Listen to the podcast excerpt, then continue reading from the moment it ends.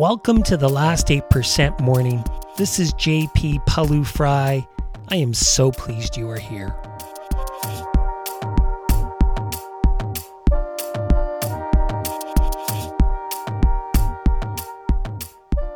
In today's session, do you sometimes get down on yourself? Would you say you are at times your worst enemy? In today's session, we're going to describe the second part of the T in ETA, which is tenderness towards ourself, something many of us struggle with. Let's walk.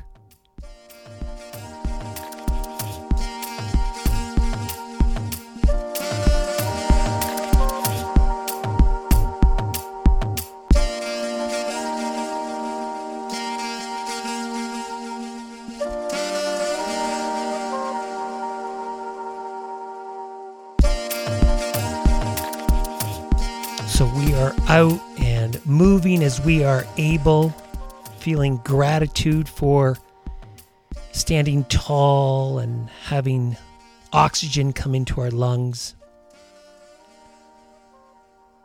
Feeling our feet on the ground. If you're new to the last 8% morning, we start by walking or moving as we are able.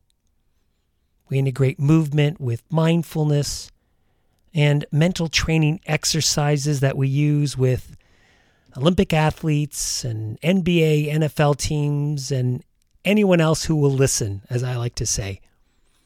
So we're starting just by feeling our body as we walk, feeling our feet contact the ground.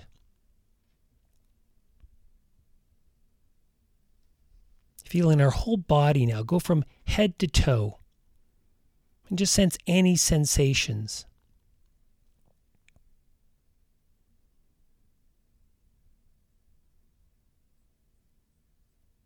And you might want to use the two barometers that we use. One is pleasant to neutral to unpleasant. That's one barometer. So just sense any sensations that are pleasant or neutral or unpleasant without trying to change them. Remember, mindfulness is bringing an approach of non judgmental awareness, paying attention on purpose, non reactively.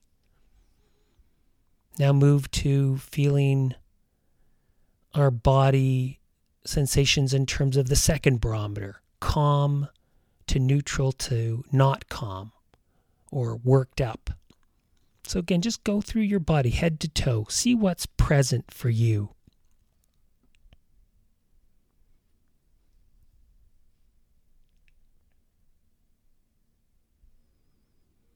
In today's session, we are going to do a slightly different mindfulness practice. So, we're walking, we feel our belly rise and fall. But because today we're going to talk about tenderness, and specifically a practice called loving kindness. We're going to practice loving kindness in our movement and early parts of mindfulness in our session today. So, as we're walking, I'm going to say five phrases. And if you're new to mindfulness or loving kindness, this might seem very odd, but just go with it. I'm going to say five phrases and I'm going to ask you to just see if you can feel these phrases for yourself.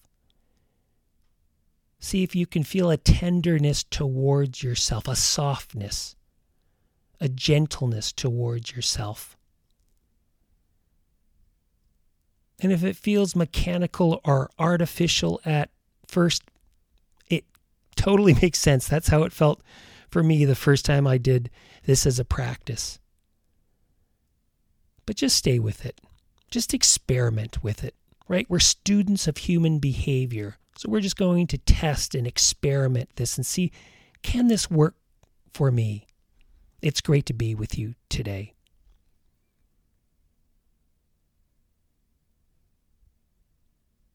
So we start by using the first phrase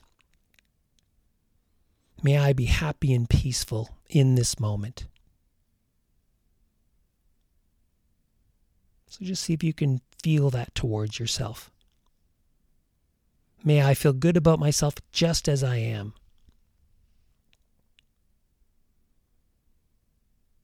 May I be healthy and strong of mind and body and spirit. May I be safe from harm, both inner and outer harm. And may I live with ease and grace upon the earth.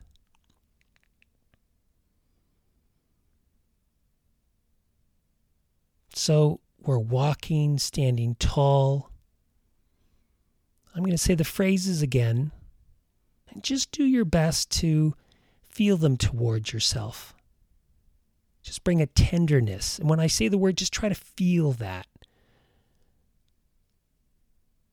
One of the things that helped me early in my practice is to think of myself as a seven or nine or 10 year old and just wish that towards little JP. That might help. Try that for yourself.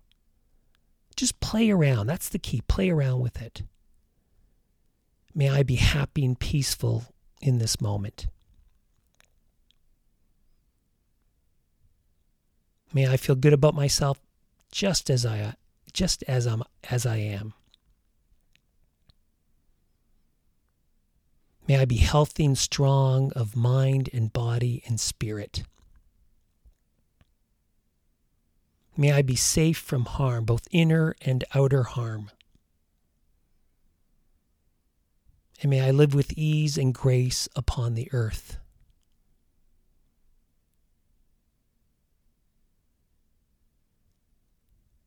Now, these are the phrases that I have used for, well, not 30 years. It started 30 years ago, but it's changed over the 30 years. These are ones that work for me. Use them. Please use them. But also don't be afraid to experiment with different phrases.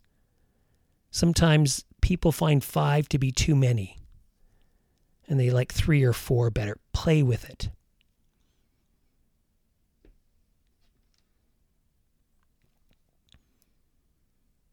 But what we are doing, and by the way, if you want to go back, I'm going to move to the idea of the day, which is explaining this T in ETA. But if you want to rewind and, and re listen to these, feel free. You might want to do that for 10 minutes, even, just going back and listening to the phrases and feeling it for yourself.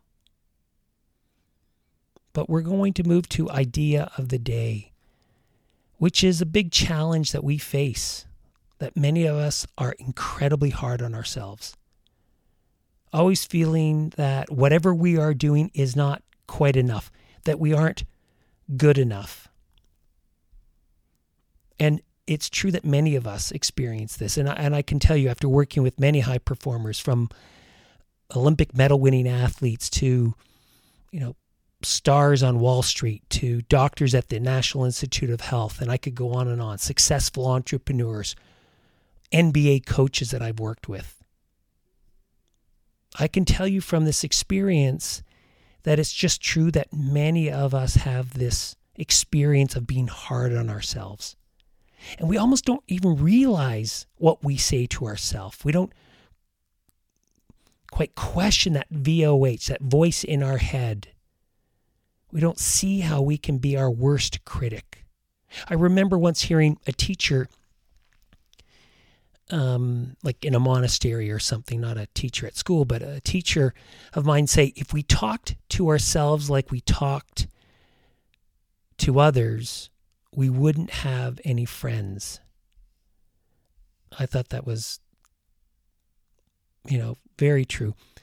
Um, I once had an athlete who felt such a deep sense of inadequacy that, in spite of getting to the highest level of their sport, achieving all that was possible to achieve, they still would talk to themselves in such horrible ways. And almost worse is that they somehow believe that this is what made them great. This is what would make them better. That this was part of the, their success, their secret. And unfortunately, it took a while, but they started to realize actually it led to underperformance because they were such a perfectionist that when something didn't go just right or they didn't execute something in the exact way they wanted, that they would start to go to pieces, that they would have trouble bouncing back. And their voice in their head would be just, you know, horrible towards themselves. Such a critic. And for this athlete, I worked really hard at building self compassion or this tenderness towards themselves. And I can tell you it proved transformative. And they went to even higher heights. And it was interesting because what it meant is that they could bounce back sooner. Of course, they would make a mistake. Life is messy. Games are messy. Matches are messy. The residue of a, a past moment that didn't go their way didn't stay as long. And it's the same for us we don't need to be Olympic athletes to have the same pattern occur for us. So, what stops us from being more tender towards ourselves? I think that many of us sometimes feel like the very idea of letting up on our on the self attack, you know, giving ourselves some kindness, some understanding, some tenderness, will somehow lead to a bad outcome. That's the way it was with this athlete that we won't succeed. It seems like an indulgence or that we're being selfish. That this is not a very serious way to go about life and our work. That we, we will become complacent, weak. I mean, just the word tenderness seems so weak to some. And maybe you are thinking or feeling that now as you walk and you listen. And yet, and yet, we now know from really good research that self compassion, this tenderness towards ourself, leads to much better outcomes, great outcomes. There's a ton of research now that self compassion is a far more effective force than self punishment for personal motivation. We bounce back sooner after a setback, including from a diet, by the way, when we fall off the wagon of a diet. We experience far less burnout. We're far happier. We have better health. It helps us actually become more compassionate towards others. We become less self centered. So it's actually not a very selfish thing to do. And we get more other centered. And all this helps us build better relationships. But it's a struggle, right? Because there's this shiny veneer that others have and we think, oh, they must be having a perfect life. They don't seem to have any troubles. And it's not true. Again, I'm telling you, it's not true. Everyone suffers in this way. And when we can see that, we feel a little less alone. Part of the challenge of self compassion is, is isolation. We feel alone. And that's why this practice can be so transformative because we start wishing these phrases towards ourselves, but then we start to wish it to others, and it changes the way we see our experience. So, the T in ETA, and just to remind you, if you are new to the podcast, we have in other sessions a lot on ETA, but E is explore. So, we explore our physical sensations, emotions, and that voice in our head. And we just, with, without judging it, we just see what's present. Then we move to T. We feel tenderness towards ourselves because it's hard to experience these things. The other T is we start to see that these physical sensations, emotions, and that voice in our head, it's not my, but it's the. And again, I just did a session on this. Go back and listen to it, but it's not my physical sensation, my emotion. It's the physical sensation, the emotion, the voice in our head. And that helps us create a bit of space between us and our experience so that we don't get stuck, we don't get hooked. But this tenderness towards ourselves, it's a recognition that life is imperfect, that we are imperfect. It's a balanced approach to the strong emotions we experience, where we neither avoid or suppress, nor do we exaggerate. And this is really why we do the practice of mindfulness. You know, can we bring this attention, this non judgmental attention to our physical sensations, emotions, or voice in our head? Can we be non reactive? And this is really where mindfulness and loving kindness come together. So again, we have this practice. That's the other thing about all of it. It's a practice. You can do it and you can cut neural pathways into your brain. One of my favorite things to do is walk through, I fly a fair amount, you know, because I speak. I give a lot of keynote speeches. And when I walk through airports, I don't do this all the time, but a lot of the time my practice is to see oncoming people come towards me and I wish them these five phrases. They're like a neutral person. I don't know them, but I just wish them. And it it really I think it makes a huge difference for myself and how I see the world and how I feel even. So it's a practice, something we can build. I think a great question, just as we're finishing up, is to ask ourselves how would we tell our, if we have kids, our daughter or son or, or a young person we influence, how would we tell a young person we influence who is going through something or feeling something strong or beating themselves up? How would we coach them? Would we tell them to, yeah, pile on, you know, kind of, you know, double down on self criticism? No, we wouldn't. So let's not do that towards ourselves. So as we're walking, feeling tall, feeling our feet on the ground, moving to gratitude today, thinking of three things that we can feel grateful for. This practice is one of them. For me, it is just one of them. What is it for you today?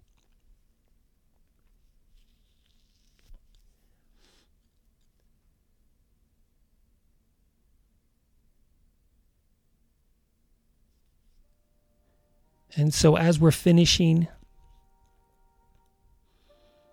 wishing ourselves, may I be happy and peaceful in this moment. May I feel good about myself just as I am.